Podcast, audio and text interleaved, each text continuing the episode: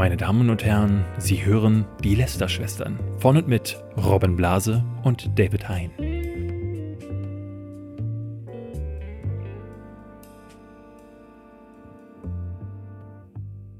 Hallo und herzlich willkommen zu einer neuen Folge Lester-Schwestern und ich möchte hier mal, ich möchte euch mal was mit auf den Weg geben, was ihr vielleicht noch gar nicht wisst. Ihr hört hier einen Podcast, gibt es viele da draußen, aber das hier ist der einzige Podcast, wo der viermalige Webvideopreis nominierte und zweimalige Webvideopreis Wegschmeißer und der Träger des äh, Podcast Awards in der Kategorie Jugend ähm, Jugendgut, bitte. Jugendgut aus dem Jahr aus dem Äh, Jahr 2007. 2007 äh, moderieren diesen Podcast und jetzt kommt's demnächst könnte einer davon auch die goldene Kamera digital erhalten, wenn er nicht der Changeman wäre. Ja. Oder der Postillon 24. Ja. Ja. Bitte, hier, deine, äh, du hast, wir haben es die letzten Wochen gar nicht Ich habe erwähnt. es gar nicht erwähnt. Ja, also tatsächlich bin ich, bin ich nominiert für die goldene Kamera äh, digital ähm, in der Kategorie Comedy und Entertainment mit meinem YouTube-Kanal. Ja. Der, Wenn einer, wenn einer zum Lachen ist, dann ja wohl Robin Blase mit seinen, Kanal, mit seinen geil- 1 Videos pro Jahr. das ist immer lustig. Ähm, das Lustige ist, dass es halt Comedy und Entertainment ist. Also Entertainment lasse ich noch durchgehen, aber ich habe halt jetzt die letzten fünf Videos, die ich gemacht habe, gingen um Europapolitik und Klimaschutz. ja, und davor hat nicht es, so lustig. davor, gut, wir hatten letztes Jahr ähm, Letztes den Jahr hatten wir viele den, lustige den Anti-Web-Videopreis gemacht, du hattest Montana Black gemacht, du hattest, glaube ich, auf der äh, die Artikel 13. Artikel 13 war auch sehr Sache unterhaltsam, würde ich sagen. Ja. Da sind schon ein paar unterhaltsame Ja. Sachen drin. Ich muss aber immer wieder sagen, ne, also ich mag dich sehr, aber der, wenn man gegen den Changeman antritt, da würde sogar ja, ich aber dann der, sagen, der hatte noch weniger Comedy und Entertainment. Postillon ist tatsächlich der einzige Kanal, den ich unter Comedy, und ja, Entertainment. aber letztes Jahr hat der Changeman, ähm, der hat eine äh, Reihe gemacht, die ich richtig, richtig brillant fand. Und zwar seine Experimente, zum Beispiel sieben Tage kein Wort sprechen Mhm. oder sieben Tage ohne Spotify, sind beides hervorragende Videos. Das ist, das ist aber kein Entertainment, das ist hochgradig philosophische äh, Kackscheiße. Filme. Nee, es ist wirklich gutes Zeug. Er hat Aber jetzt das ist ja auch Entertainment. er hat jetzt, er hat jetzt gerade, er ist auch natürlich alles auf YouTube ist Entertainment. Also Ja. selbst, selbst die, die wissenschaftlichen Sachen sind ja auch irgendwie unterhaltsam immer und unter. Ähm, aber hier, der hat jetzt eine geile Doku rausgebracht, äh, eine geile Doku-Serie, die du eigentlich erfunden hast. Ja, Mit Kennen Heinbückel. ja, genau. Ähm, nämlich. Aber äh, wenn man klaut, dann bei den Besten, ja, sage ich immer. nee, äh, das ist auch eine, auch eine Reihe, die, äh, die ich mir schon äh, lange mal überlegt habe, was in die Richtung zu machen, ähm, mit, mit äh, sozusagen so Firmen bei YouTube. Ich wollte das schon mal länger machen. Wir haben das für den Kika neulich gemacht, dass wir bei 25 Mate waren, also bei dem Management von Dena und Kati. Hm. Ähm, und haben die so gezeigt. Dann, dann dachte ich so, es wäre voll geil, wenn man mal so all diese ganzen, weil Mediakraft und so weiter, die kannte man früher alle. Aber inzwischen gibt es ja so einen riesigen Kosmos aus, aus YouTube-Firmen, die YouTube-Videos produzieren, ähm, die keiner kennt. Ähm, oder die halt so hinter den Kulissen sind. Und dieses große, so Mediakraft Studio 71, so, das ist so eigentlich, die gibt es auch noch, aber eigentlich ist es so ein riesiges Meer aus Kleinen. Und ich dachte, man müsste mal so eine Doku-Serie machen, wo man so deren Arbeit und was die so machen und so weiter verfolgt. Und jetzt macht er genau das gleiche, aber mit einzelnen YouTubern, nämlich mit Rezo in Folge 1. Äh, das ist ein 40-Minuten-Video, Oh, krass. ähm, wo er quasi Rezo komplett begleitet und äh, quasi äh, mega genial. Ähm, das ist auch mit Rezo in Folge 1 zu machen, Ja, weil super. natürlich will jetzt jeder sehen, wie arbeitet Rezo, ist der so Super drauf. clever, ja, ja. Aber das, Ähm, ist, das ist mein Changeman. Ähm, ja. äh, ich hatte dann kurz Das heißt, überlegt. du willst eigentlich, dass er gewinnt, David. Ist das, was du mir sagen willst? Also, ich. Also, nee, weil das Ding ist wirklich, das Ding ist Ich bin, wirklich, äh, ähm, ich mag dein, ich mag dich und ich mag deine Videos, Robin, Ja. aber ähm, er hat auf jeden Fall mehr produziert als ich im letzten Jahr. Ihm steht das mehr ich zu. finde immer, ähm, er hat eh nie so die, also für seinen Content hat er nie die Aufmerksamkeit bekommen. Du bist wenigstens reich, Robin, sagen wir es mal so. Ähm, ich finde auch, ich hatte kurz überlegt, wenn der, nehmen wir mal der an, der würde uns fragen, ob er uns begleiten soll, dass äh, äh, einmal die Lester-Schwestern, ähm, das, ich glaube, das wäre das zer zerklüftetste Video, weil wir am Tag irgendwie zig Dinge machen, die, ne, also ich sitze im Kino, Ja. während du äh, in äh, äh, Follow Me Reports drehst, dann äh, si- sitzen wir im nächsten Moment beide in einem Meeting, Ja. dann beim Podcast. Aber eigentlich hast du nicht mit dem das äh, wunderbare Leben des Fabian Siegesmund genau das gemacht. ja, im So ein Grunde bisschen schon. und einen Preis dafür gewonnen. Also Changeman, hier, du weißt Bescheid, was du tun musst für den nächsten Webvideopreis, wenn es den gibt, weil, äh, das muss man dazu sagen, Ja. eigentlich wäre der langsam fällig. Die hatten letztes Jahr hatten sie es im November gemacht, Oktober? Ja, ich weiß es gar also, nicht mehr. man hat auch gar nichts mehr gehört. Der, äh, einer, also einer der Veranstalter hatte neulich mal getweetet, so, ich habe keine Zeit mehr für mein Hobby. Den Webvideopreis Webvideopreis. ist eigentlich nur mein Hobby, äh, dass das, dieses Hobby von Ströer gekauft wurde äh, Ja. und den gehört, erwähnt er da nicht. Also mein Gefühl ist, dass das nicht stattfindet, weil irgendwie hört man da gar nichts mehr. Hatte Ist auch ja aber auch neulich, nur ein Hobby gewesen. teures Hobby. Hatte neulich auch der Julius Award getweetet, der übrigens immer noch äh, Wettbewerber, äh, also mit, äh, wie, nennt man das, Bewerber annimmt. Äh, der Julius Award ist quasi ähm, Webvideopreis äh, und goldene Kamera und so weiter für kleine In- in Creator. einem. Hm. Ähm, also sozusagen, wenn man einen YouTube-Kanal hat mit unter 10.000 Abonnenten, dann kann man sich da bewerben. Und äh, ich habe mir sagen lassen, dass das dieses Jahr Und- um einiges fetter wird. als Unter den Jahren 10.000 vorher. Abonnenten sind mittlerweile übrigens 9.000 Abonnenten, Robin, denn neuerdings wird ab- und aufgerundet bei YouTube. Das ist eines der Themen, die wir heute haben. Ähm, unter anderem reden wir auch über die zweite Folge von CSU, die ich mir letzte Woche ja live angeschaut habe. Äh, jetzt kommen wir aber zu unserem liebsten äh, Hobby, nämlich Hashtag Werbung. Ja, und zwar ist der Sponsor diese Woche wieder das Sky Ticket. Und äh, dieses Mal geht es um ganz mega krasse, viele Superserien. Äh, unter anderem ähm, die neue Crime-Serie mit Kevin Bacon, City on a Hill. Ähm, da bin ich sehr gespannt drauf. Da geht es um äh, Geldtransporter? Geldtransporter in den 90ern in Boston. Äh, ansonsten eine Serie, die auch äh, äh, viele, viele Preise hier abgeräumt hat. Äh, Tschernobyl. Äh, wir ja Emmy, geredet, genau. Emmy no, äh, nominiert. Ähm, kann ich nur empfehlen, ich habe sie schon komplett fertig geguckt. Tschernobyl hat ja damals auch äh, viele Influencer dazu angestiftet, in irgendwelchen giftigen Seen oder in Ja. Tschernobyl. Äh, zum, vielleicht gibt es jetzt Genau. demnächst äh, Geldtransporter auf Instagram Ja. zu sehen, wo dann, ähm, wie, sie, wie sie alle heißen, Bibi Das und Dagi. 24 Stunden im Geldtransporter eingesperrt. Ähm, äh, ansonsten äh, Barry, kann ich auch sehr empfehlen. Ähm, Kenn ich nicht. da, das ist, äh, da geht es um einen Hitman, Ah. ähm, der dann Schauspielunterricht nimmt und schon ist es super lustig. Ist eine Okay. richtig gute. Comedy-Serie. Ähm, und äh, Walking Dead Staffel 1 bis 9 gibt es jetzt schon und dann die 10. Staffel ab dem 7.10. Das geht alles mit dem Sky-Ticket für einmalig 4,99 für einen Monat. Man kann einfach jetzt äh, das abschließen, losstreamen und monatlich kündigen auf dem Gerät deiner Wahl.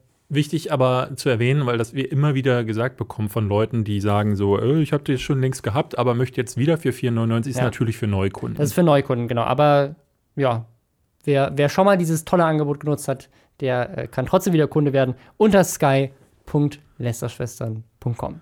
So, und jetzt kommen wir zum Ende von YouTube, David. Mhm. Social Blade ist tot und damit eigentlich auch da, das, wofür wir alle leben, nämlich unsere Abozahlen nach oben klettern zu sehen. Was Oder erfüllt jetzt meinen Nachmittag? Es gibt hier äh, kleiner Fun-Fact in, in dem Nebenbüro hier bei Dr. Freud.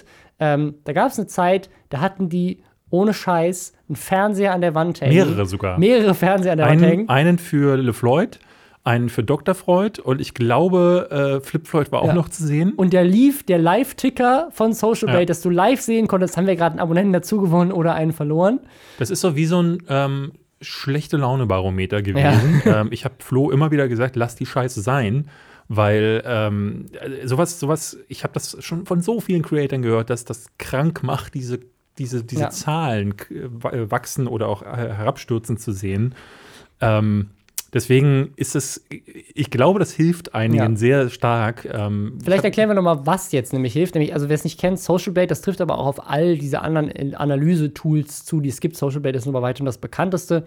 Das ist ein Tool, was einem durch, äh, also die wertet halt einfach die ganzen API-Daten von YouTube aus. Und Das könnt auch ihr nutzen, also wenn ihr www.socialblade, wie Blade wie das Messer. Blade, äh, Wie .com Blade. eingebt, dann äh, kriegt ihr so eine, so eine Startseite und oben unter Suche könnt ihr dann jeden, ich glaube sogar mittlerweile Instagram-Account. äh, Twitch Tw- auch. Also so Twitch. gut wie jedes, die haben das für jedes Social Media Seite inzwischen gemacht. Angefangen haben sie mit YouTube. Und du kannst halt da so das Wachstum sehen, also wie viele Abonnenten dazu gewonnen sind. Ich habe das auch mal thematisiert in der Reportage, die ich gemacht habe mit, mit Reporter über äh, Instagram-Betrüger, weil man da halt auch sehr gut sehen kann, wenn jemand halt plötzlich über Nacht 100.000 Follower dazu gewinnt, Ja. ohne Grund.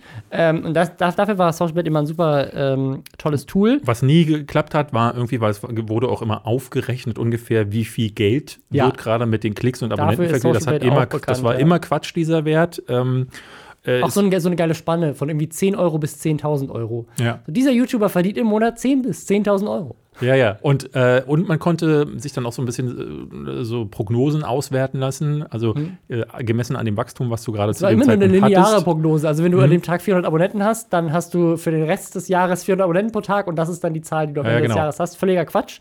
Ähm, aber trotzdem ein cooles Tool gewesen, weil du diese Daten halt auch gerade rückversetzt. Also so ein Wachstum über die letzten Jahre nachvollziehen zu können. Ähm, super. Es war immer ganz gut, um zu sehen, wenn, also ich glaube, äh, KuchenTV hat das in seinen Videos auch immer eingeblendet, wenn er zum Beispiel diese Videos macht, wann ist jemand Warum abgestürzt. geht es jetzt schon wieder um Kuchen-TV? Das ist, das ist keine gute Entwicklung, der. Ich finde, ich will eigentlich geheim, insgeheim damit sagen, dass das mein, äh, dass der den Podcast hier übernehmen soll mit mir zusammen. wusste. Nee, aber äh, was ich meine, ist, der hat das in seinen Videos immer gezeigt und äh, hat dann immer die Kurven gezeigt. Und ich glaube, das ist so, Mhm. ne, äh, bei denen, die abgestürzt sind, konnte man sehr schön sehen, das war die, waren die Views oder der durchschnittliche Abonnentenzuwachs in diesem Jahr. Und ich glaube, den hat keiner so richtig gehalten. Ja, und jetzt geht das nicht mehr, das so genau nachzuvollziehen, weil YouTube das abgeschaltet hat. Also man kann bei YouTube jetzt, das gilt auch auf der Plattform, nur noch die Gerundeten Zahlen. Rundenzahlen sehen. Also anstatt dass da ne, 200.000 Abonnenten und 507 steht, steht da halt jetzt nur noch 200k. Ähm, und umso höher du kommst, ähm, steht dann halt auch dann nur noch bei einer Million, steht glaube ich nur noch wirklich nur noch eine Million und dann auch 1, Komma irgendwas, aber halt auch teilweise dann nur zwei Stellen oder eine Stelle hinterm Komma. Ähm, und bei PewDiePie steht auch noch 100 Millionen. Das heißt, PewDiePie muss eine Million Abonnenten dazu gewinnen, damit sein Social Blade Ticker sich nach oben bewegt. Das heißt, du siehst nicht mehr, ob er Abonnenten gewinnt oder verliert. Es sei denn, er fällt unter die 100 Millionen oder glaube, kommt auf die 101. War nicht das auch so ein bisschen der Auslöser, Ja. dass das, was viele gesagt haben, dieser Kampf PewDiePie gegen T-Series? Genau, also sie wollten damit irgendwie verhindern, dass Creator sich untereinander sozusagen betteln, wer der Größte ist. Dann verstehe ich aber nicht, warum sie das nicht nur abgeschaltet haben bei Leuten, die über 100 Millionen Abonnenten haben oder über, lass es über 10 Millionen sein, weil ab dem Moment wird es ja auch super schwierig, die ganze Zahl äh, reinzupressen und da haben sie es, glaube ich, auch schon Wenn das wirklich der Grund wäre, ähm, beziehungsweise die Intention, dann kannst du es auch gleich ganz abstellen, oder? Also ich meine, Ja, aber Abonnentenzahlen sind ja schon wichtig. Also ich habe das schon ganz oft gemerkt, dass meiner Meinung nach Leute, ich, ich abonniere YouTube-Kanäle immer, wenn ich denke, geiler YouTube-Kanal, wenn der klein ist, wenn der groß ist, ist mir egal. Aber ich habe manchmal das Gefühl, dass Leute YouTube-Kanäle auch einfach nur abonnieren, weil sie sehen, ach krass, der hat eine Million Abonnenten, den abonniere ich mal. Du musst dir ja nur die Zahlen angucken, ja. die ähm, selbst die Großen Ja. mit ihren mehreren Millionen machen und dann äh, guckst du dir an, was sie an Klicks erreichen. Ja. Also PewDiePie macht pro Video, glaube ich, Maximum 10 Millionen Klicks. Ja, schon manchmal auch ein bisschen mehr, aber also ich glaube, so über 30 Millionen kommt er eigentlich nie bei 100 Millionen. Man sagt ja ungefähr so 10% ist so fast ein Standard. Also ich glaube, das ist auf den meisten Kanälen so. Es gibt immer wieder so Ausreißer. Was, 10 Prozent, das ist viel zu wenig, würde ich sagen. Würde ich nicht sagen. So, also wenn du, äh, ich meine, ich gehe jetzt nicht davon aus, äh, von, von Kanälen, also Sarazan nennen wir hier gerne äh, immer mal wieder. Ist ja so von der Masse ab, das, glaube, das haben wir auch schon mal erwähnt. Also ein Pete's Meet, die halt am Tag irgendwie 10 Videos hochladen und dann Promi, Promi Flash, die irgendwie 50 Videos hochladen, da hat natürlich ein einzelnes Video viel weniger Views. Ähm, und bei Kanälen, die relativ vielleicht einmal in der Woche hochladen, haben die einzelnen Videos dann öfters mehr Views. Ähm, Ja, bei Dr. Freud zum Beispiel haben fast eine Million Ja. Abos und ähm, nee, die haben 750.000. sind die nicht auch bei 800.000 mittlerweile? Nee, sind Okay. Aber bei, da, bei denen, äh, die kommen jetzt äh, auf so 10.000, äh, vielleicht mal 20.000 so. Das Das ist aber nicht unbedingt ein Zeichen für einen gesunden Kanal, würde ich sagen. Nee, Also- ja, nee, das sage ich ja auch nicht. Aber ich sage, ähm, man kann davon ausgehen, dass man so bei 10, vielleicht 20 Prozent sich Sachen einpendeln. Ne? Also, nee, würde ich gar nicht sagen. Also ich glaube, wenn du einen erfolgreichen Kanal hast, dann ähm, ist das Ziel eigentlich, dass du, ähm, ich würde mal sagen, also mindestens äh, 50, wenn nicht mehr Prozent deiner Abonnenten erreichst. Und im Idealfall hast du regelmäßig, und regelmäßig ist halt so, ist halt so eine Frage, was bedeutet das, aber hast du regelmäßig Ausreißer, wo du Videos hast, die mehr Views machen, als du Abonnenten hast, weil sie halt irgendwie viral das haben wir beide, so. glaube ich. äh, Genau, und wir, wir, ja. das, das, äh, das, das, das haben wir beide. Das Beim- haben auch bei ganz, Max- also hat auch bei selbst ein Julian Bam hat manchmal Hits, die größer sind als sein Kanal. Gut, der landet halt immer in den Trends. Ich sehe das bei Max auch ganz häufig. Max hat äh, im Durchschnitt so eine halbe Million Views auf seine Videos bei 1,2 Ja. Millionen Abos. Ja, Das ist so ungefähr gute- 50 gute Zahl, Prozent. ich. Ja. Und hat dann so die typischen Ausreißer dabei. ja. Aber das, das würde ich jetzt sagen, also äh, der Kanal von Hand of Blood würde ich sagen, ist ein, ist ein sehr gesunder Kanal, was das angeht, weil Ja. er hat sehr regelmäßige Abos, aber er übertreibt es jetzt nicht mit irgendwie 20 Videos pro Tag. Ähm, also das, äh, in die Richtung würde ich, würd ich äh, das eher denken. Aber klar, also die View-Zahlen sieht man doch immer noch. Die wurden nicht abgeschaltet. Äh, und die siehst du auch noch tagesaktuell und im genauen Counter, nur halt die Abo-Zahlen nicht. Und äh, das wirkt sich natürlich auch so ein bisschen auf, mal sagen, den Lebensunterhalt vieler Influencer aus, ähm, wenn, also in zwei Richtungen. Auf der einen Seite, wenn du richtig geiles Wachstum hast, ist es vielleicht weniger leicht sichtbar. Ähm, und wenn du ein gesundes Wachstum hast, ist es wahrscheinlich gar nicht sichtbar, weil ein normaler Kanal hat ja jetzt nicht 100.000 neue Abonnenten pro, pro Monat, sondern ein normaler Kanal hat halt so seine paar Tausend im Monat, die er halt wächst und er wächst halt gesund über ein Jahr und über das Jahr hinweg hat er dann seine Ich ne, mache, weißt paar 10.000, paar hunderttausend dazu gewonnen. Zuletzt äh, in der Statistik, also ich bin ja überhaupt froh, dass nach vier Monaten kein Video immer noch äh, Plus-Abonnenten bei mir waren, aber ich mache so 15 am Tag. Also das heißt, bis bei mir die nächste Bewegung existiert, ist, glaube ich, 2038 Ja. oder so. Ja, und das, das ist halt so, auf der einen Seite siehst du halt kein, kein Wachstum mehr und das sieht dann vielleicht dann sehr stagnierend aus. Das heißt, man muss viel mehr auf die Views gucken. Ähm, das andere ist aber auch ähm, Kanäle, die tot sind, also die Abonnenten verlieren oder, oder gar, nicht, äh, gar nichts machen ähm, oder halt temporär stillgelegt sind oder sowas. Als Werbetreibender ist es natürlich jetzt schwieriger zu gucken, ähm, wie sieht es denn da gerade aus? Ist das ein Kanal, der sich nach oben bewegt oder Mhm. stagniert der gerade? Ähm, also ich bin mal gespannt, ob sich das irgendwie. Es ist halt ein auswirkt. gutes Stimmungsbarometer, muss man halt dazu sa- sagen. Ne? Also das hast du ähm, in letzter Zeit bei Herrn Newstime sehr stark gesehen, wie ich fand, weil du da immer wieder auch siehst, ähm, der hatte ja diesen starken Abo-Wachstum Mhm. bei Artikel 13 und seitdem ging es nur noch bergab. Ja. Und ähm, das kann damit zusammenhängen, dass Leute bei Artikel 13 dazu gekommen sind, weil sie sagten, ich will genau das, das vermute ich aber eher nicht. Ähm, ich glaube aber eher, dass auch da so ein paar, die, die vielen Fehlgriffe, die bei ihm jetzt auch passiert sind, dafür gesorgt haben, dass viele einfach auch seiner überdrüssig wurden. Und jetzt mal nur für ihn, ähm, wenn er denn tatsächlich so reflektiert wäre, was ich, wo, so wie ich ihn nicht kenne, aber äh, wenn es wäre, dann könnte das ja ein Mittel sein, um einzulenken. Ich habe das ja immer wieder auch bei mir gehabt, ähm, dass ich gedacht habe, so nach einem Video, hu, da waren jetzt viele D-Abos. Was kann das bedeuten? Üblicherweise bedeutet es gar nichts, ähm, weil es immer wieder auch so war, dass wenn äh, man dann was Neues hochlädt, verliert man erstmal Leute. Genau wie so bei Wenn man, lange, wenn Instagram. man lange nichts hochgeladen Ja. hat, ja, ja. Weil dann irgendwie Leute sehen, oh, Moment, den hatte ich auch noch Ja. abonniert, den, den mache ich gar nicht mehr. In den letzten, Im letzten halben Jahr habe ich festgestellt, ja. Leute Das haben wir, haben wir auch schon mal hier besprochen. Ja. Also es ist halt ein ganz normales äh, Verhalten. Ja, ja. Ja, Aber es, es, gab, es gab drei Leute ähm, in letzter Zeit, die sich gesagt haben, who cares? Äh, Abonnenten. Ja. Wir machen einfach alles dicht und Ja. machen was Neues auf. Ich habe jetzt nur von einem einzigen mitbekommen, nämlich von Leon Mascher. Ja, Der äh, hat letzte Woche ein, ein, sehr, ein, ein Video, wo er auf dem Thumbnail, ich glaube, er weint. ja. Im Video habe ich danach gesucht, hat er nicht gemacht. Ähm, war das Clickbait, Robin? Ich bin mir nicht sicher. Ich glaube ja. Also Leon Mascher hat angekündigt, dass er, dass er sein letztes YouTube-Video hochlädt. Macht er natürlich nicht. Er hat einfach einen neuen Kanal aufgemacht, aber er hat seinen Kanal, einen Kanal mit über zwei Millionen Abonnenten Ja. quasi, hat er gesagt, ich mache den dicht, abonniert alle meinen neuen Kanal, der heißt nur noch Leon und nicht mehr Leon Mascher. Und äh, ApoRed hat äh, lustigerweise vor ein, zwei Wochen genau das gleiche gemacht. Der hat ApoRed Der sogar hatte den ja sogar verkaufen wollen. Ne? er hat den verkaufen wollen, dann hat er ihn wohl komplett, zwischenzeitlich komplett gelöscht. Der war komplett weg. Also nicht mal von wegen so, dieser Kanal ist, nicht- der war wirklich einfach weg. Und jetzt hat er einen neuen aufgemacht, der heißt nur noch Red. Hatte der Ähm, nicht eh nur noch auf dem Gaming-Kanal Videos gemacht? Ich habe von Genau, dem ja, gar genau. Aber er hat jetzt einen neuen Kanal, der heißt Red. Und, und jetzt lustigerweise machen Leon Mascher, Simon Desue und ApoRed jetzt zusammen Videos und machen da die Videos von Mr. Beast nach. Der ja gerade so, also im letzten Jahr würde ich sagen, war nicht PewDiePie der größte YouTuber, sondern äh, Mr. Beast. Wer ist das? Mr. Beast ist der krasseste Typ. Mr. Beast ist jemand, der es schafft, da geht jedes einzelne Video viral.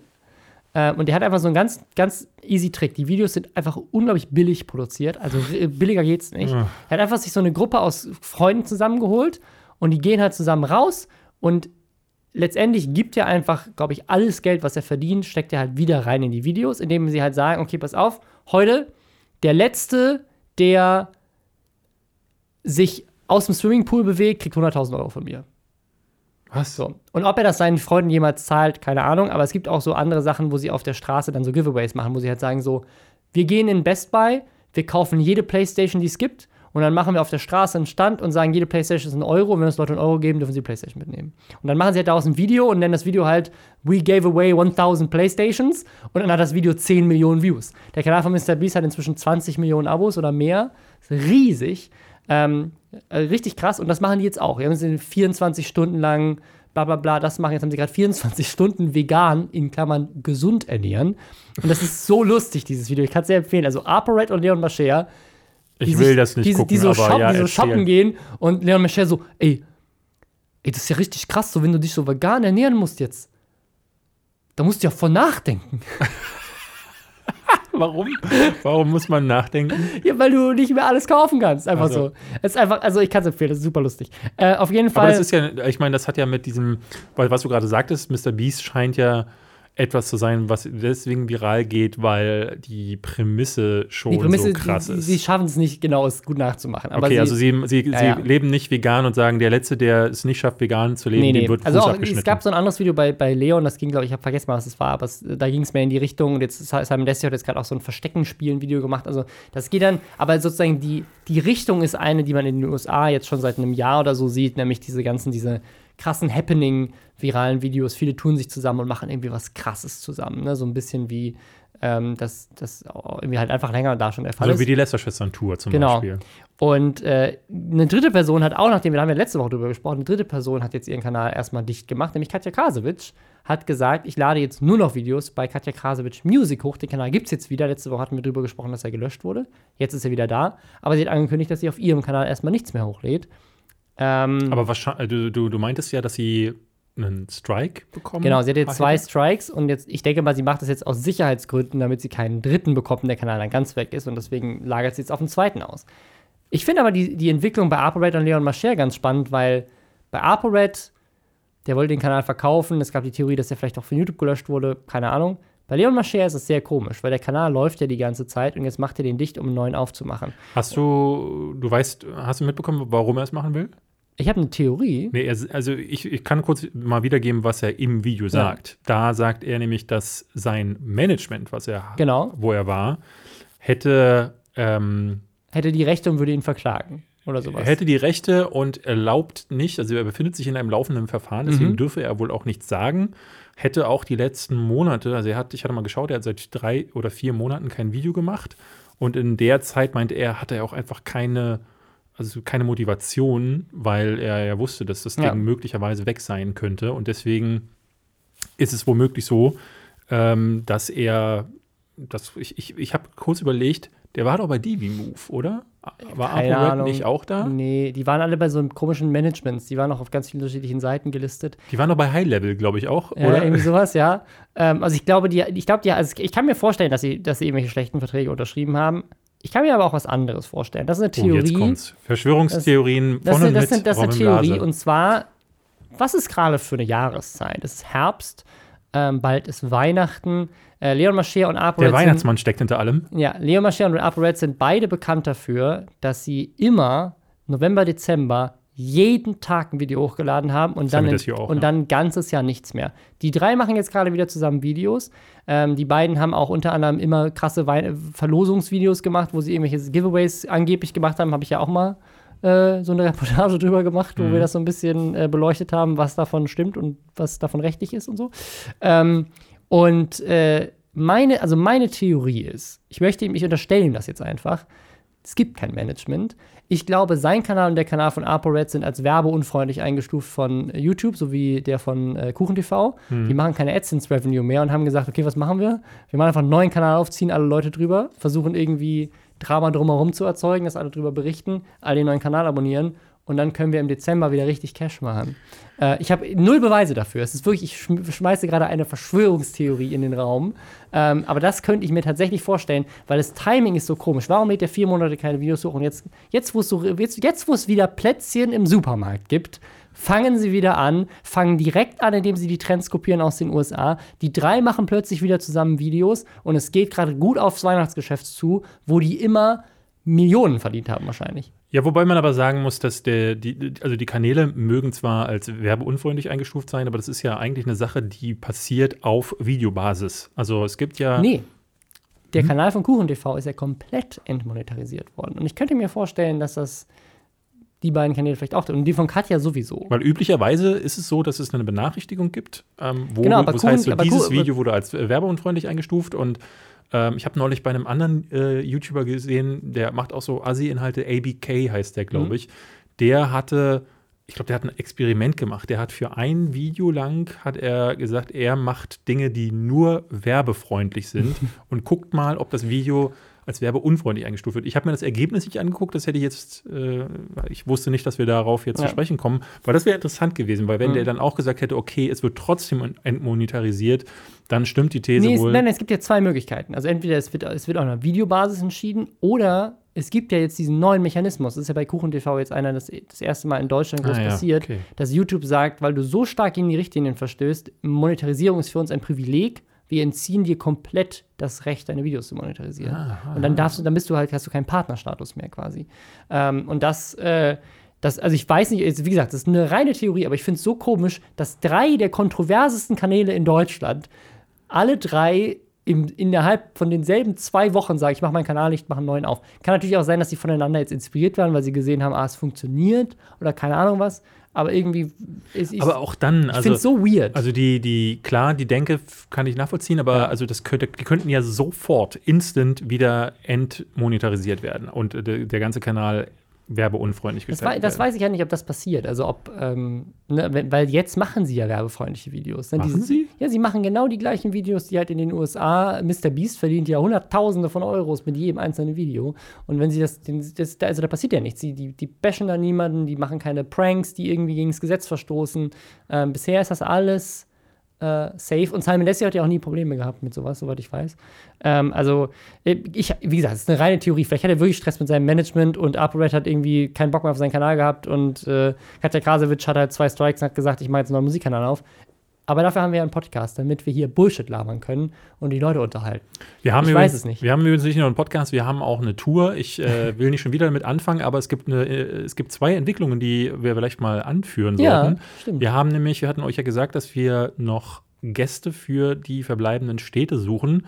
Eins können wir schon mal sagen, für Wien haben wir immer noch keinen. Und da das Datum jetzt erschreckend nahe rückt, werden wir möglicherweise entweder sehr, sehr eilig noch jemanden äh, finden müssen oder aber ähm, die Wiener müssen leider nur mit uns. Das ist ja ganz schrecklich. Das ist Gehst ganz zu einer schrecklich, weil- Postcard-Tour sind nur die zwei Podcaster da und sonst Ich finde niemand. es tatsächlich ein bisschen unschön, so weil ähm, da, da bin ich ehrlich, so weil, ähm, weil in den anderen Städten sind dann halt auch echt ein paar wirklich coole Leute dabei. Ähm, und und in Wien nicht. Heißt, ja, ja, wir sind ja auch cool, aber ich, also dann machen wir, ich, ich würde sagen, dann, dann überlegen wir uns für Wien was, wie wir es, wie wir es den Leuten extra schön machen können. Hm. Wir Ähm. bringen ihnen deutsche Spezialitäten mit. Zum Beispiel, Robin, was ist denn so? äh, äh, Scheiß im Beutel, wie letzte Woche bei Knossi. Machen wir so, wir machen, wir, du knödelst vorher äh, in 200 oder wie viele Tickets verkaufen wir in, in, in Wien? 400 einzelne kleine Tütchen und die werden dann verteilt. Mega. Ganz großartig. Aber ähm, wir sagen erstmal, wer in Leipzig dabei ist, da haben wir den Maxim angefragt. Der ist Leipziger Ehrenbürger. Ja. Mittlerweile ja auch so halb Spandauer, aber er ist immer wieder auch in seiner, äh, in seiner äh, Urheimat in Leipzig. Maxim Markov, wenn ihr den kennt. Ähm, Let's Read Small Books heißt der YouTube-Kanal. äh, nee, so heißt er nicht mehr. Der heißt einfach nur Maxim. Ja, aber so hieß er mal. Ja. Nichts mit dem Content zu tun. hat. Ich habe den Namen Ja. noch nie verstanden. Das ist die erste Frage, die ich ihm auf der Bühne stellen werde. Ist, warum heißt dein Kanal, hieß dein Kanal so? Ja, und äh, Kumpel von Hand of Blood ist im Summoners Inn äh, mit in Genau, Le League of Legends Spieler, aber jemand, der auch ähm, gerne sich äh, zu Dingen äußert. Und deswegen bin ich mal gespannt, was er so zu lästern hat. Ich glaube, der lästert gar nicht so viel. Dafür haben wir aber in Stuttgart jemanden, der, ähm, Der lästert ganz der, der, ich glaube, der kann gar nichts anderes. Ja. Ähm, Und zwar- Timon. Ja, Klängern. Klängern haben wir dabei. Ähm, und zwar fliegen wir den einfach ein nach Stuttgart, aber also ökomäßig, wir fahren ihn per Zug nach Stuttgart, aber wir fliegen ihn ein, hört sich cool an. Ähm, äh, Der glaub, muss dann auch wie bei Wetten das so äh, leider dann jetzt dann langsam los auf der Couch, wenn wir mit ihm im Interview durch Ja. sind. Und der hat auch so einen Knopf im Ohr, Ja. wo er dann immer so sagt so, well, um, I thought that Ja. um, my channel ja, genau, wir haben äh, dadurch, dass ähm, er jetzt nicht so weit entfernt wohnt, äh, haben wir gesagt, wir, wir fragen ihn einfach mal, ob er Bock hat, in Stuttgart dabei zu sein. Und jetzt kommt er extra nach Stuttgart. Und das haben wir uns für Wien auch gedacht, dass wir jemanden einfliegen lassen könnten. Wir, haben, äh, also wir sind irgendwie out of options, wen wir eigentlich auf der Also- Bühne haben wollen würden. Vielleicht. wer, wer, wer von uns nach Wien geflogen werden will, meldet euch. ja, seid ihr Influencer? Ich würde gerne Leon Mascher. Nee, will ich nicht. Nee, lassen wir das. Können wir ihn fragen, ob, er, ob sein Ja. Kanal monetarisiert wurde. Wen wir auch, wen wir auch einladen könnte, äh, Shirin David. Äh, die hat jetzt, äh, bringt jetzt ihr Album raus diese Woche.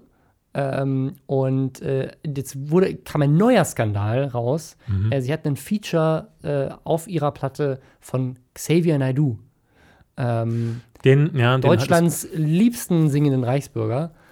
Ich habe das mitbekommen und ich bin ganz schwer, also da, da muss ich ganz ehrlich sagen, sehe ich nicht diesen Shitstorm. So, weil wir haben hier schon mehrfach darüber geredet, über, ähm, ne, wie man bei Mel Gibson oder so Kunst und Privatleben voneinander trennt. Und ähm, Xavier Naidoo ist halt immer noch ein guter Sänger. Das kann man dem nicht nehmen. Und er kommt aus Mannheim, so wie ich.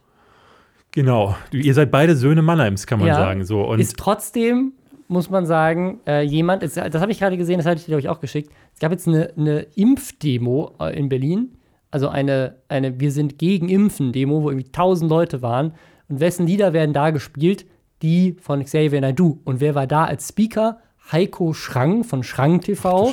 Ähm, wer war im Publikum? Reichsbürger. Ja. Also diese Nähe von Impfgegnern äh, und dann äh, zu, zu äh, den krassesten rechten Verschwörungstheoretikern, kombiniert mit der Musik von Xavier Naidoo, das passt irgendwie alles schon immer so ein bisschen Ja, manchmal aber- zusammen. Das ist also- echt nicht so schön. Was Xavier, ich habe hab viel Mu Musik von ihm früher gehört und ähm, der ist dann irgendwann ja in so eine Richtung abgedriftet. Ich glaube, er hat ein Album gemacht, das, das war, also es war fast wie christliche Propaganda. Es war so ein, so ein Kirchenalbum, wo es immer wieder darum ging, Kann ich dass einen Gott. persönlichen Fun-Fact erzählen? Meine Mutter hat früher mit Xavier Naidoo zusammen im Gospelchor gesungen. Ach, guck. Ja. Ach so, dann ist er tatsächlich, kommt er aus der Ecke, siehst du. Aber ähm, ich, ich, sehe das Argument und ich verstehe auch, wenn Leute sagen, so guck mal, gerade bei Shirin David, ähm, das ist jetzt das dritte Mal, dass sie mit jemandem zusammenhängt, der äh, homophobe äh, oder so, äh, durch starke Kommentare in so eine Richtung äh, aufgefallen ist. Aber ich kann irgendwo trotzdem verstehen, dass man sagt, so auf künstlerischer Ebene ähm, möchte man mit, mit so jem- jemandem ähm, trotzdem kooperieren. Und es ist kein Kevin Spacey, der sich einer tatsächlichen Straftat irgendwie schuldig gemacht hat. Ähm, oder zumindest verm vermeintlich. Ja. Ich glaube, ich bin, ich, Kevin Spacey wurde ja auch noch nicht Ja. verklagt. Ich, ich, muss das jetzt, ich, ich muss das jetzt so formulieren, dass, dass er uns nicht wegen äh, Beleidigung ähm, verklagt. Obwohl ich habe gehört, Beleidigungen sind heutzutage gar nicht mehr so dramatisch. Mhm. Äh, da kommen wir gleich zu. Äh, ich finde, er verhält sich wie ein Idiot. Darf man das sagen? Ich habe nicht gesagt, er ist ein Idiot. Ich habe gesagt, er verhält sich so wie ein Idiot. Ich bekomme davon so vieles nicht mit, weil ich mich ehrlich gesagt ähm, mit Xavier Naidoo über seine Mus- Musik und äh, also auch mit seiner Musik habe ich jetzt seit, ich glaube, Anfang der 2000er habe ich so, Mhm. Söhne Mannheims war tatsächlich so ein Album, was ich noch gehört habe. Ähm, und so ein paar, ich glaube, die letzten Sachen war, äh, äh, äh, sie sieht mich einfach nicht aus dem Asterix und Obelix Soundtrack. Das sind Mhm. so Songs, die ich noch gern gehört habe und sein erstes Album. Ähm, deswegen habe ich mich mit der Person Xavier Naidoo nie wieder groß auseinandergesetzt. Ich höre immer am Rande, dass, äh, äh, dass viele ihn für einen Idioten halten, äh, aufgrund seiner Kommentare. Wie gesagt, ich finde das, ich, ich, ich, kann da, ich kann da, in dem Fall kann ich leider nicht sagen, ähm, ja, ihr habt vollkommen recht, sondern, also auch wenn Shirin David wirklich einen schlimmen Track Record hat, gemessen daran, wen sie sich so für Feature ranholt und wen sie aber auch gefühlt in ihrem pri- privaten Umfeld hat. Aber wenn man hört, ich, wir haben, ich kenne ein paar Leute, die sie privat auch schon erlebt haben. Ich kenne Geschichten von ihr. Ähm, wir haben eine, beide, eine gemeinsame Freundin, die mir da immer wieder so Sachen erzählt. Ähm, ich, also die ist, die passt da schon sehr gut rein in diese Runde. Also deswegen äh, äh, damals dieses Interview, was sie bei, äh, nachdem, nachdem sie mit Mert zusammengesessen hat, hat Ah sie, ja, mm. wurde sie ja von Worldwide Stimmt, Wohnzimmer diese Mert-Geschichte, da war Genau. sie ja auch mit dem. Ah ja. Genau, also die hat Der da hat sich auch wie ein Idiot ja, verhalten. die, hat sich, die hat sich ja nie dabei was gedacht, wenn sie, ne, also Ja. mit diesen Leuten abzuhängen, beziehungsweise aber auch in dieser Zeit vor allen Ja. Dingen. Und dann hat Worldwide Wohnzimmer sie eingeladen und dann saß sie da und sagte, nee, also das habe ich nicht gewusst und das habe ich so gar nicht gesehen. Und ähm, wenn man sie privat sieht, also, ne, also sie ist dann auch, sie artikuliert sich dann auch ganz anders. Und wenn man äh, neulich Freund von mir meinte, er war auf der Party von ihr und wenn man sie dann erlebt, soll die wohl auch eine ganz also verhält sie sich wohl auch wie eine Idiotin. ähm, deswegen würde ich sagen, das passt alles schon ganz gut. Und ähm, ja. wie gesagt, also wenn es äh, äh, auf künstlerischer Ebene stimmt, ähm, Okay, also Künstler dürfen Idioten sein. Dann äh, habe ich einen anderen Punkt für dich. Und zwar Saturday Night Live hat, äh, so das, das ist die Sketch-Comedy-Show, äh, Punkt. Ähm, Ach, je, je, jeder, jeder erfolgreiche Comedian, der irgendwas auf sich hält, war, war bei Saturday Night Live. Ähm, die haben jetzt ihr neuestes oder einen von drei neuen Cast-Member angekündigt und direkt, bevor sie überhaupt zu Cast-Membern wurden, direkt wieder einen gefeuert. Äh, es ging erst in der Diskussion um einen der drei, äh, den ersten homosexuellen asiatischen Cast-Member. Generell der einzige Asiate, der gerade ähm, da Teil des Casts ist. Und äh, den anderen, Shane Gillis, ähm, der unter anderem in einem Podcast äh, mehrfach Videos, gema äh, Witze gemacht hat über Homosexuelle und sehr abfällig über Asiaten gesprochen hat. Unter anderem äh, beschimpft er die immer wieder als Chinks, was äh, auf Englisch und Amerikanisch quasi ähm, einfach ein, ein super abfälliger äh, Beleidigung, äh, super abfällige Beleidigung ja. über, ähm, über asiatische Menschen ist. Und ähm, ja, er sagt, er hat dann dazu gesagt, ja, ich pushe halt meine Boundaries, ne? ich, ich, ich reize halt meine Grenzen aus. Ich, das ist ja nur Humor.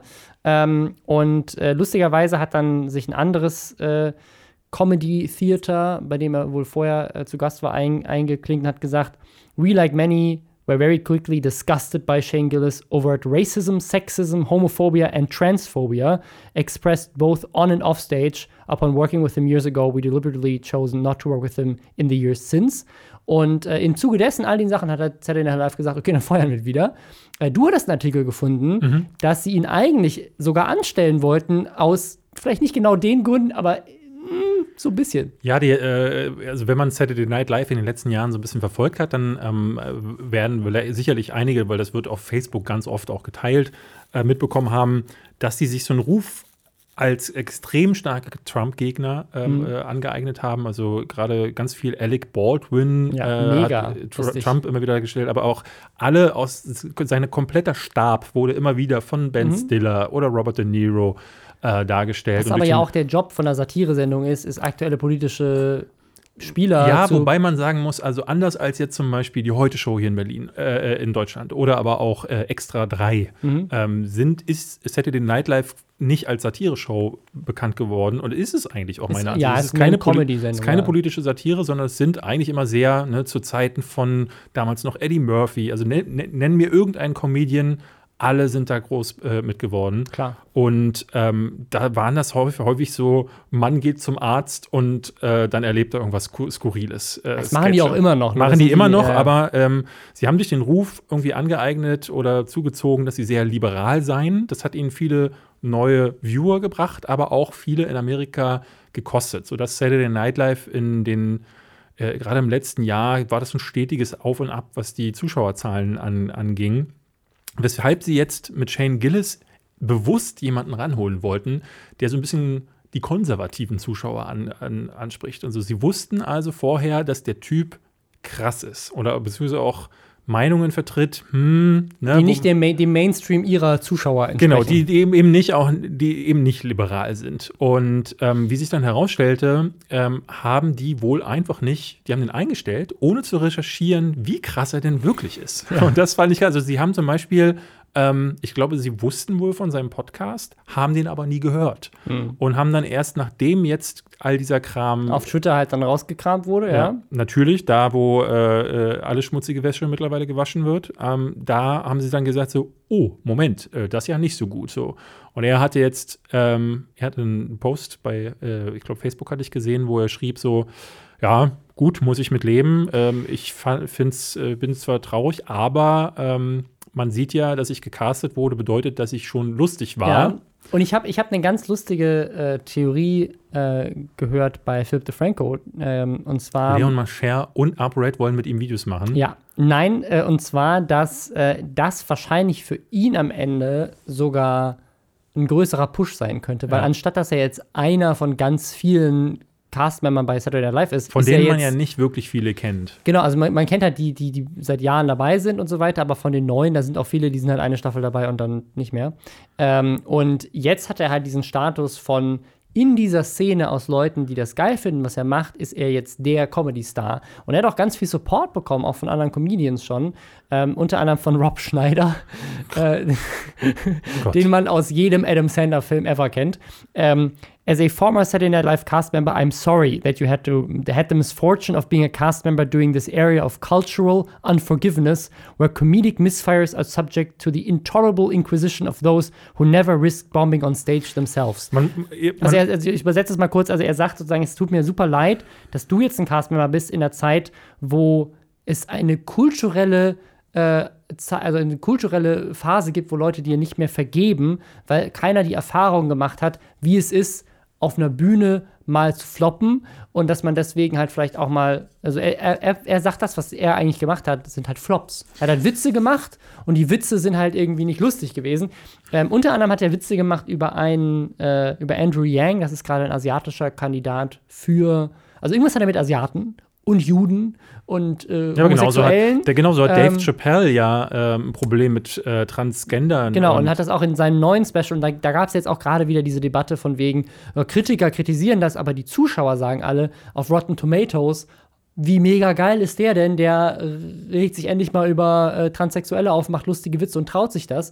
Ähm, das äh, ist diese, diese Polarisierung von etwas, was eigentlich keine ist, weil es ist jetzt nicht so, als dürfte der Typ keine Witze machen. Es ist halt einfach nur, dass das keine Witze sind. Ja. Wenn man sich diesen Podcast mal anhört, das ist nicht lustig gemeint. Der sagt die Mhm. ganze Zeit, oh, diese fucking Chicks, äh, Chinks. Also er haut ja diese ganzen Begriffe die ganze Zeit raus, ohne Pointe. Ja, ja, aber das ist einfach nur Beleidigungen die ganze Zeit raushauen. Man, man muss trotzdem sagen, und das ist, ein, das ist vielleicht der einzige Punkt, den man ähm, den Verteidigern geben kann, ähm, ohne dass ich mich auf deren Seite stellen möchte, ähm, weil ich schon auch finde, dass äh, so, solche Leute, äh, denen muss man nicht unbedingt eine Plattform geben, aber hätten sie ja nicht gemacht, denn ähm, das war wohl auch ein Punkt, den einige angeführt haben in seinen Stand-up-Comedy-Programmen. Die ne, sind ja meistens so, so eine Routine, die man Mhm. dann lange geübt hat und die dann ja auch funktionieren muss von einem sehr diversen Publikum. Du gehst in so einen Club und da sind ja nicht immer die, die Shane Gillis-Fans drin, Ja. sondern es muss dann immer funktionieren. Und deswegen sind in diesem Programm genau solche Dinge ja nicht drin gewesen. Das sind so Sachen, die sich auch ähm, Lorne Michaels, das ist der Chef von Saturday Night Mhm. Live, ähm, der hat sich ähm, genau diese Sachen auch zeigen lassen. Und ähm, wenn du jemanden auf dieser Basis einstellst und dann aber sagst, ja, aber der hat auch noch privaten Podcast, ob privat oder beruflichen. Mhm. ja, als Comedian Podcast haben, finde ich schon Teil des Berufs. Ja. Das machen die da drüben sehr viele, genau. Ganz viele Podca äh, Comedians haben mittlerweile Podcast. Dann muss man aber schon auch sagen, okay, wenn ich ihn für, die, für sein, sein, äh, sein künstlerisches Potenzial und seine, seine, sein witziges Potenzial einstelle und der ihn dann sowieso in Saturday Night Live nur Dinge sagen lasse, die wir ihm in den Mund schreiben. Das, das, ist halt, das ist halt wieder so eine Frage. Also sagen, darfst du Leute feuern ähm, oder darf das, das Internet sich auf jemanden stürzen, weil er in seiner Vergangenheit irgendwas getan hat? Das war ein Argument, was viele gemeint haben, so das ist Cancel Culture, das ist ganz schlimm, es wird jetzt irgendwie plötzlich alles aus der Vergangenheit ausgekramt. Ähm, nur, das ist nicht aus der Vergangenheit. Diese Kommentare über äh, Andrew Yang waren im Mai. Ja. Ähm, das ist jetzt nicht so lange her. Ähm, Wie gesagt, also David Chapp- Dave Chappelle sagt in seinen Specials, ähm, die ich auch zum Teil sehr witzig finde, ähm, sagt er krassere Sachen. Also wie viel krasser, glaube ich, muss man dann im Detail, muss das dann jeder für sich äh, entscheiden. Ich hatte jetzt beim aktuellen Programm tatsächlich so mit ein paar Sachen auch Probleme, weil ich dachte so, hm, das geht mir jetzt zu sehr, ne, weil Dave Chapp- Chappelle macht, äh, wo, worin der richtig gut ist, sind so, so kluge Beobachtungen der Gesellschaft und äh, seines Umfelds. Was ich weniger cool finde, ist so, wenn du so eine persönliche Agenda auf der Bühne abspielst, und das wo hat du er sagst, auf jeden so, Fall in dem ja, genau. Special, ja. ich wurde gekränkt, weil Leute kritisieren mich und jetzt äh, kriegen die erstmal Recht von mir. So. Und das ist gerade bei den Transgender-Leuten, die ihn immer wieder nach jedem Special neu kritisieren. Das heißt, die nächste Folge ist dann verm- vermutlich eine ganze Folge, Ja. wo es nur um solche Leute geht und boah. Er, er verteidigt ja auch Kevin Hart mit der Oscar-Geschichte, was ich auch äh, verstehen kann, aber er ver verteidigt auch Louis C.K., Ja. was ich nicht verstehen kann. Ja, also er macht's, er, er sagt so Sachen, ähm, das haben, ich glaube, ich hatten wir hier sogar schon mal gesagt, die, die finde ich insofern Ähm, deswegen auch äh, witzig will ich gar nicht sagen, aber was ich daran mag, ist, dass er Dinge ausspricht auf der Bühne, die, ähm, wo ich mir auch schon dachte, so, also das ist ein derber Witz, den könnte man eigentlich diesbezüglich machen, wenn es nicht so politisch unkorrekt wäre, nämlich bei Michael Jackson. Äh, mhm. Äh, hast du das Argument gehört? Ja, finde ich, also ja, ich verstehe, warum man das lustig findet. Ähm, ich habe es mir auch angeguckt und es gab auch Momente, wo ich schmunzeln musste, weil es ist, er macht es halt einfach lustig, ja. aber, es, aber es ist eigentlich geschmacklos. und das ist halt die Frage sozusagen, ist das, ist, das, ist das okay, darf man das dann machen? Ich glaube, was, was ich problematisch daran sehe, ist dieses, und das ist ja so ein Thema, was sich hier immer durchzieht, ist diese Frage so als Influencer, als Person im öffentlichen Recht, wie, äh, im öffentlichen Licht, äh, wie, viel, wie viel Verantwortung hast du? Ähm, weil es gibt ja Studien zum Beispiel, die, die zeigen, dass ähm, seit, seitdem Trump an der Macht ist, äh, so Hate Speech zugenommen hat, zum Beispiel. Ne? Ähm, weil halt sozusagen, sobald du jemanden hast, der, der oben ist und plötzlich solche Sachen sagt, vielleicht du auch als normaler Bürger das Gefühl hast, ach, ich kann das jetzt offen sagen, ich kann jetzt offen solche Sachen aussprechen. Ähm, und ich finde, man sieht, das, man sieht das überall. Also dadurch, dass sich quasi in, in politischen, im politischen Diskurs auf Twitter ähm, durch, durch neue Parteien oder neue äh, irgendwelche äh, Autokraten, äh, Führer in diversen Ländern ähm, immer mehr sozusagen solche Sachen als, als Gags gemacht wird und immer auch mehr das so als, als Front gespielt wird. Ähm, also von wegen so, ja, die, die Linken, die wollen ja nicht, dass wir diese Freiheit haben, über alles zu sprechen, die zensieren uns. Ähm, und das, das ist alles so skurril, ähm, weil es ja einfach so ein, so ein gesellschaftlicher Konsensus ist. Und ne, ich, ich, es gibt so ein, ähm, so ein Zitat, ich weiß gar nicht, von wem das ist, aber auch irgendein großer amerikanischer, ich glaube, Ricky Gervais war es, ist ein Brite, aber Ricky Gervais äh, hat, äh, ist so ein Tweet, wo er sagt, ähm, äh, uh, we have a system where you can say things um, and then people so ich, ich, ich äh, paraphrasiere das gerade komplett, aber es ist die, die Idee dahinter war, wir haben ein System, wo Leute halt, du kannst halt irgendwas sagen, du hast die Freiheit, das zu sagen, es gibt diese Meinungsfreiheit und dann am Ende musst du die Konsequenzen dafür tragen, ob Leute das mögen, was du gesagt hast oder nicht. Ziemlich gutes System. Ja. So, du kannst ja trotzdem sagen, was du willst, ähm, nur das heißt nicht, dass plötzlich, also die Kritiker können trotzdem sagen, ich finde das von Dave Chappelle geschmacklos und du kannst trotzdem sagen, ich finde es lustig. Ähm, ist völlig deine Meinung. Das ist nicht links gegen rechts, das ist, aber wir können trotzdem als Gesellschaft entscheiden, wollen wir ähm, dass in der Gesellschaft so, so Wörter wie Chinks über Asiaten oder äh, äh, abfällige Sachen über, über äh, Transsexuelle oder abfällige Sachen über Opfer von Pädophilie im Fall von Michael Jackson, ob das, ob das okay ist, ob, wir, ob das das Ganze nicht vielleicht fördert oder normalisiert, wenn man ja. solche Sachen raushaut. Ähm, das, ist, das ist eine Diskussion, die man dann führen kann. Aber es ist kein, es ist nicht irgendwie ein Links gegen, gegen rechts und so wird es halt die ganze Zeit dargestellt. Alles ist plötzlich irgendwie eine Debatte zwischen äh, Liberalen und äh, Konservativen. Das ist irgendwie ja. völlig skurril. Ja. Äh, ist, ist, wo wir bei, bei, bei, dem Thema gerade sind, äh, was die da oben sagen. Ich mhm. finde das sehr interessant. Es war für mich eine der unfassbarsten Meldungen der Woche, nämlich ähm, es ging um Renate Künast. Mhm. Ähm, die ist äh, Politikerin bei den Grünen und äh, die ist die äh, Bundes, äh, Bund, Bundeslandwirtschaftsministerin. Mhm.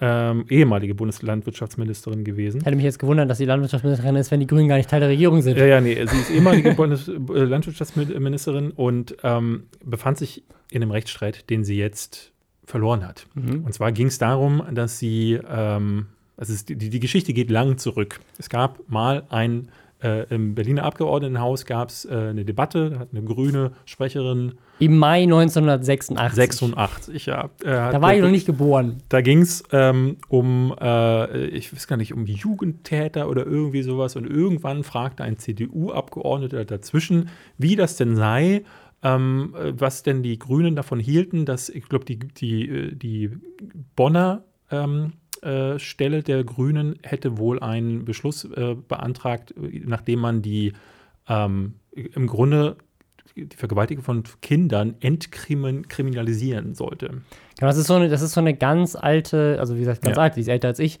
Geschichte, die ähm, sich da durchzieht, dass es eben, ja, dass, dass die Grünen ja für Pädophilie seien. Und das ist äh, ja. basiert äh, unter anderem mit auf dieser, auf dieser Geschichte von irgendwie einem, ein, zwei ähm, Dingen, die damals da irgendwie passiert sind, wo irgendwelche Pädophilen halt bei den Grünen in die Partei eingetreten sind und Ja. irgendwelchen Shit gemacht haben. Also äh, äh, Ren- Renate Künast hatte dann auf seine Frage, wie, ne, also er fragte, wie stünde denn diese äh, die ähm, grünen Abgeordnete dazu, dass es im nordrhein-westfälischen äh, bei den nordrhein-westfälischen Grünen einen Beschluss gebe, Geschlechtsverkehr mit Kindern zu entkriminalisieren. Dann hat Renate Künast reingerufen in diesem Video, Komma, wenn keine Gewalt im Spiel ist. Und daraufhin hat jetzt ähm, am, in diesem Jahr ähm, ähm, in diesem Jahr hat äh, Sven Liebig, das ist ein rechter Aktivist, auf Facebook einen Post gebracht, wo er dann sagt: Ach, guck mal an. So ist das also für die Grünen. Das ist dem jetzt eingefallen ja, nach wenn, über 30 Jahren. ja, er bezog sich irgendwie auf einen alten äh, Artikel auch aus dem Jahr 2015 in der Welt. Ähm, da hatten die das nämlich auch nochmal aufgegriffen. Und er sagt, ach, guck mal an, für die Grünen ist also äh, Geschlechtsverkehr mit Kindern okay, wenn keine Gewalt im Spiel ist. Es ist ja so ein, also es ist, um es mal zusammenzufassen, damit das hier nicht falsch rüberkommt, das ist ein Kommentar aus 1986, von dem sie selber äh, sagt, das wäre aus dem Kontext, ist auf jeden Fall weird und es gibt da sicherlich eine Geschichte ähm, bei, den, bei, den, bei den Grünen, wie gesagt, in 1986, ähm, weil es ist halt eine Partei. Ne? In der Partei gibt es halt auch viele Mitglieder. Ähm, Die sich nicht alle einig sind. die sich nicht alle einig sind, auch bei richtig dummen Ideen. Ja. Ähm, also, wie gesagt, das, das, aber, das, aber das, das, ist, das ist halt so eine Sache. Ich, ich, ich spreche das an, weil das natürlich nicht okay ist, aber es ist gleichzeitig eine Sache, die von, von Rechten und von Konservativen seit über 30 Jahren immer wieder genutzt wird, um zu sagen, die Argumente der Grünen sind nichts wert, weil die sind ja alle pädophil. Ja. Äh, und das ist halt, äh, und das möchte ich damit dann auch irgendwie jetzt gerade entkräften, um einfach nur um es mal gesagt zu haben. Also, Und unter diesem Facebook-Kommentar von äh, Sven Liebig hatten sich dann mehrere Leute eingefunden, die die Frau äh, also von nach Strich und Faden durch beleidigt haben. Sachen geschrieben haben wie diese Drecksfotze ähm, oder die wurde als Kind wohl nicht äh, oft genug äh, gefickt. Ähm, es ist wirklich krasser Scheiß. 22 Leute haben sich daran beteiligt und Renate Künast ist vor Gericht gegangen. Und ähm, Robin, was würdest du vermuten, was das Berliner Landgericht dazu gesagt hat? also, Also, weil sie wollte eigentlich, sie wollte eigentlich äh, erklagen, dass Facebook ähm, die äh, Klarnamen bzw. die Daten derjenigen äh, Kommentatoren rausrückt, damit sie zivil strafrechtlich gegen sie vorgehen Mhm. kann. Und da hat jetzt das Berliner Landgericht was gesagt, Robin? Also vielleicht haben sie es aus Datenschutzgründen nicht erlaubt, aber ähm, also es ist ja schon sehr beleidigend, oder nicht? Nee, Robin, das siehst du wieder völlig an. Du bist so ein Spießer. Das Hm. Berliner Landesgericht sieht nämlich, ähm, dass das alles äh, äh, völlig im, im Rahmen ist und dass vor allen Dingen so Kommentare wie äh, Drecksfotze zulässige Meinungsäußerungen sind. Ich äh, habe hier mal äh, die, die, die Sachen äh, zusammengeschrieben.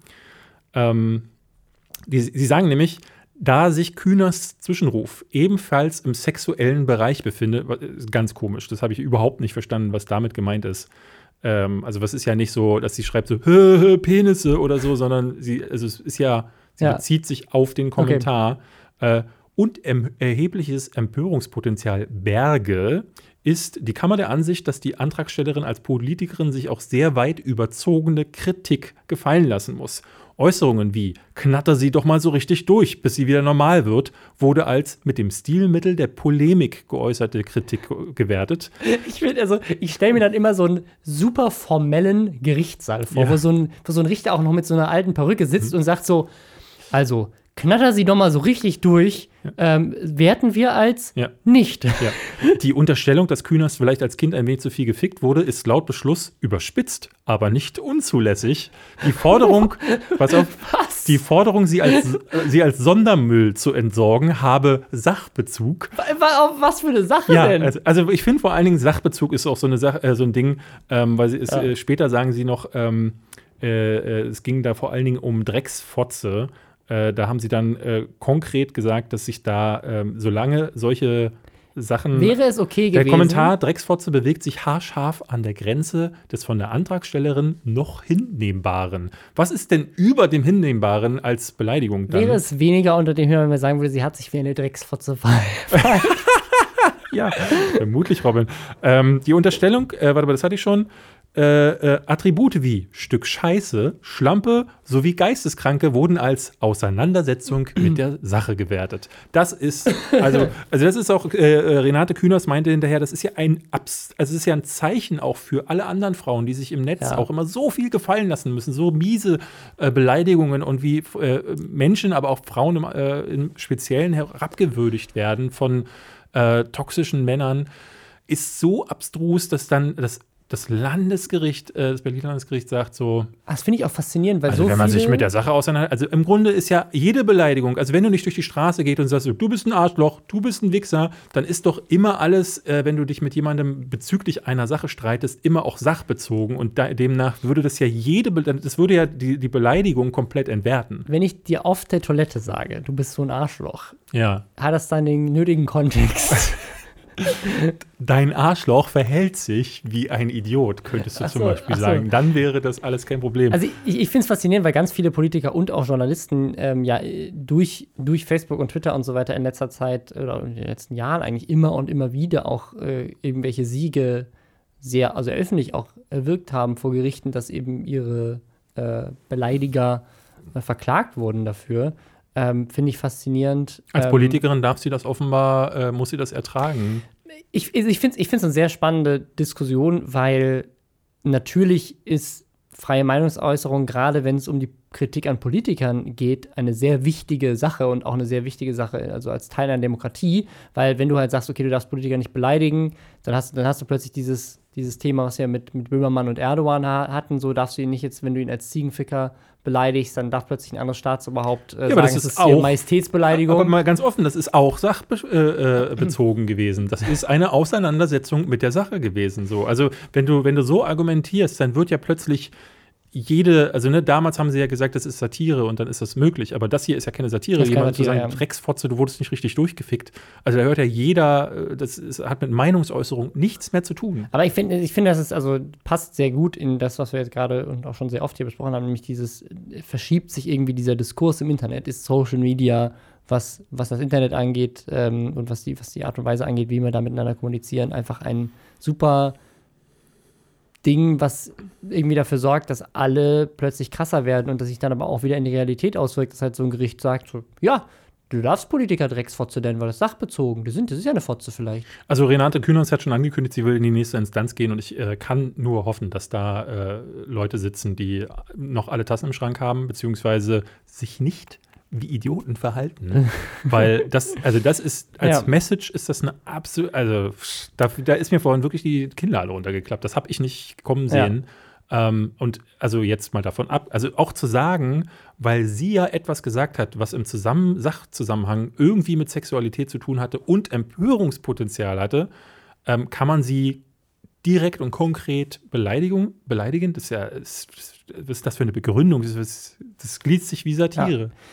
Wenn die CSU Mhm. sich zum Thema Umweltschutz dumm äußert, darf ich dann sagen, die sind dumm wie Stroh oder hohl wie ein Baumstamm oder sowas, weil das ist ja dann sachbezogen, weil Bäume und Stroh wachsen in der Umwelt. Ich bin mir sehr sicher, Robin. Ich glaube, das, Das darfst okay? du tun. Okay. Ja, hiermit Äh, hast du die Erlaubnis. CSU. CSU Folge 2. Wir haben letzte ähm, Woche noch gefragt, wann kommt sie? Jetzt ist sie da. Das Die ist ging- tatsächlich dann direkt schneller. online gegangen, äh, an, also, weil haben einen zweiwöchentlichen Rhythmus haben sie geplant. Ach. Ist nicht gut für einen Algorithmus, muss wöchentlich kommen. Ähm, aber okay. Äh, und zwar Na, die Abozahlen sieht man jetzt eh nicht mehr. sie haben am Anfang, stimmt, sie haben am Anfang so ein kleines, ähm, äh, so selbstironisches Ding gemacht, ähm, so mit bayerisch und sich selber so ein bisschen über sich selber lustig gemacht, aber es ist halt trotzdem wieder, also es ist wieder so ein Anbiedern an AfD-Wähler, finde ich, weil ähm, sie kritisieren zwar die AfD am Anfang, aber sie sagen dann ja, also die AfD macht Angst vor Migranten, dabei müsst ihr doch gar keine Angst haben, weil wir haben dafür gesorgt, dass gar keiner von denen mehr hierher kommt. Ähm, und das ist so die, die Message. Und dann äh, geht es tatsächlich dieses Mal um das, was sie für Umweltschutz machen. Also sie haben unsere Kritik vom letzten Mal aufgenommen und die von allen anderen Menschen. Ähm, und hauen aber nur leere Floskeln raus. Also es ist so, lass uns CO2 senken und Akzeptanz erhöhen. Lass uns Anreize schaffen. Lass uns äh, so ist, also es ist alles so, lass uns Bäume pflanzen und die, und die Elektromobilität fördern.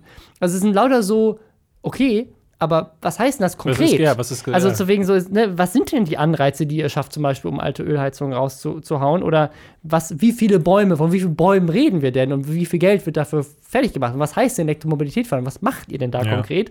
Ähm, und anstatt dass sie irgendetwas davon sagen, kommt der Satz, äh, wenn wir gemeinsam eine breite Akzeptanz für Klimaschutz schaffen, aber gleichzeitig haben sie die Woche vorher Greta und die Grünen gebasht. Ähm, und dann sagen sie, was machen denn die anderen? Also anstatt zu sagen, was sie machen und was sie, also und das auch irgendwie zu konkretisieren, gehen sie hin und sagen sie, haha, die anderen wollen aber mit CO2-Steuer das Benzin teurer machen und dann gucken, was passiert. Die wollen euer Benzin teuer machen, Bürger. Also es ist, es ist so, ähm, so schlimm, weil es, weil es meiner Meinung nach genau zeigt, was, was ich so gefährlich an dieser ganzen Sache finde. Ähm, sie hauen halt einfach irgendwelche Sachen raus und Leute nehmen das dann einfach auf und denken sich vielleicht nicht drüber nach, okay, ah, die, CSU, die CSU ist voll für Umweltschutz, weil die haben ja gesagt, äh, die wollen mehr Bäume pflanzen. Ähm, aber das in den Kontext zu bringen, das können halt nur Journalisten, die halt eine andere Meinung noch zu Wort kommen lassen. Oder Wissenschaftler. ne? Genau, Experten zu Wort kommen, oder also auch, auch Experten könnten das tun, die halt hingehen und sagen, okay, was sind denn tatsächlich die Sachen, die beschlossen wurden? Was für einen Effekt haben die? Ist das messbar? Bringt das überhaupt was? Und was sind die Vorschläge, die auf der anderen Seite stehen, die vielleicht effektiver Ja, ja. oder weniger effektiv sind? Aber das kannst du halt nicht als, als Politiker machen. Und an, wenn sie sich hinsetzen würden und wenigstens sachlich sagen würden, okay, das und das und das haben wir beschlossen und das dann mit Fakten unterlegen, das wäre für mich was anderes, weil dann würden sie einfach präsentieren, was sie alles so gemacht haben die Woche. Aber stattdessen hauen sie halt nur so leeres Zeug raus. Aber das ist ja ein typisches Politikerding. Also ich meine, auf der einen Seite muss man sagen, wenn man, äh, wenn das Ziel war, authentisches YouTube zu machen, dann ist das natürlich gescheitert. Aber auf YouTube sind ja bei weiß, weiß Gott äh, Ja. nicht alle authentisch. Also da kannst du ja auch mit Floskeln und Phrasen kommen. Und das ist so ganz typisch. Ich habe im, äh, im Taxi dieser Tage gesessen und hörte ein Interview mit einem SPD.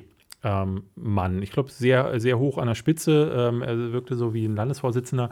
Ähm, und ich hatte den Namen nicht gehört. Und äh, die Moderatorin wurde im Verlaufe des Interviews immer verzweifelter, weil sie immer mehr fragte und immer konkreter wurde.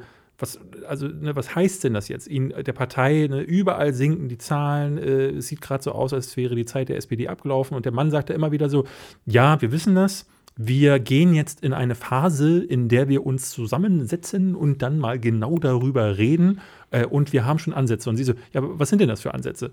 Ja, das sind Ansätze, die wir jetzt nochmal im Detail ganz genau besprechen müssen in einer Gruppe. Und es ist, also diese Frau, sie versuchte es und versuchte es und ich glaube, zehn Minuten ging das Ding. Und ich habe von dem nur diesen Satz im Kopf behalten. Ähm, weil mehr geht auch, glaube ich, nicht. Wenn du so eine große Partei hast, egal ob du Fraktionsvorsitzender bist oder nicht und du vertrittst die und hast da eben, wie wir vorhin sagten, zig Meinungen und äh, Ansätze und äh, äh, Ja. es dauert alles ewig, bis sich das beschlossen hat. Wie könnte es da jemanden geben, der dann mal ehrlich sagt, du, äh, ich kann dir ehrlich gesagt nicht sagen, was die, was die Schritte im nächsten sind, weil wir haben keinen Plan oder äh, wir müssen jetzt, also uns geht's echt scheiße, ähm, wir haben offenbar ein paar Dinge falsch gemacht. Äh, ich glaube, wir müssen die ganze Nummer mal modernisieren oder ein paar alte Leute rausschmeißen oder so. Das würde ja keiner machen. So, und das wird auch bei diesem komischen äh, YouTube-Format keiner machen. Ich fand aber bei uns im äh, Reddit zum Beispiel, war ganz interessant zu lesen, dass äh, so dieser Meinungsspiegel sich abgeändert hat. ja, ganz, ganz, das, war, das fand ich das Erschreckende, weil ganz viele haben Reddit geschrieben, wow, ist ja viel besser ja. geworden. Äh, die Leute disliken einfach nur, dabei ist das viel besser, dieses Und dann Video jetzt. na, nein, also es ist, es ist anders, es ist nicht mehr es nur ist so- anders, aber es hat, es hat trotzdem genau die gleiche äh, Problematik. Beim letzten Mal haben sie halt einfach nur andere gebasht.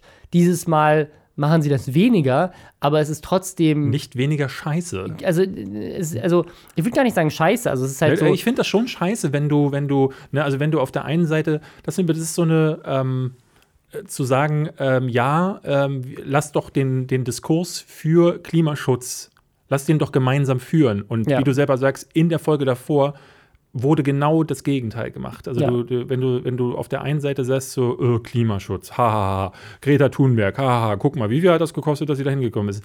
Und dann aber sagst du, lass doch mal, lass uns doch Lass an den mal mehr Händen Bäume fassen. pflanzen. Das ist so, dann, da, hat, da wird vorsätzlich Ja. ähm, mit so einer, mit so einer, ich, ich finde das immer super niederträchtig, weil du weißt ganz genau, was du in dem Moment tust. Du, du wirst manipulativ und versuchst, die Leute abzugreifen, die sagen, ach, guck mal an, sie lenken ein. Aber da muss man nur einen Schritt weiter denken und äh, merkt, dass es natürlich ganz, äh, ganz einfaches psychologisches Einmal Und- eins ist, um dich, um dich zu.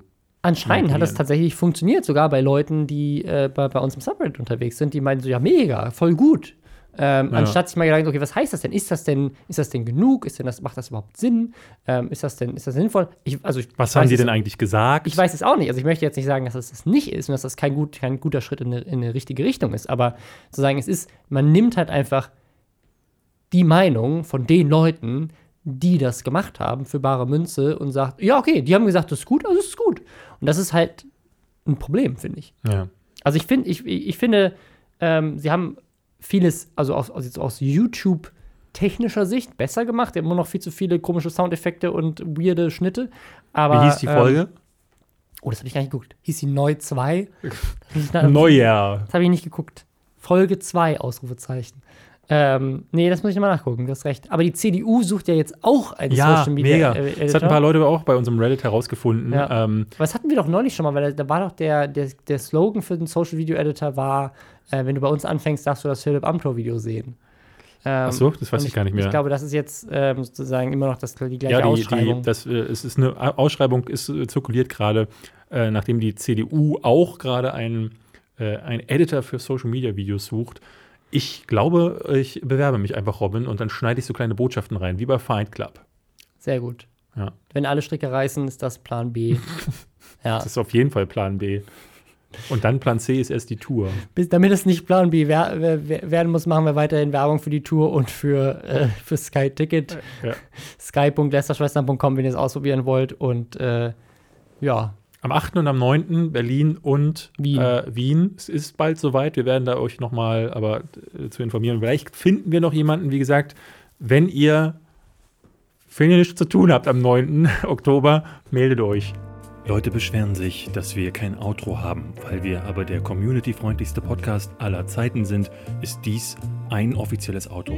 Sie können jetzt abschalten. Hier gibt es nichts mehr zu sehen, schon gar nicht zu hören. Robin Blase ist schon längst nicht mehr im Raum und David Hein auch nicht. Diese Stimme ist automatisch von Google erstellt worden. Auf Wiedersehen und bis nächste Woche.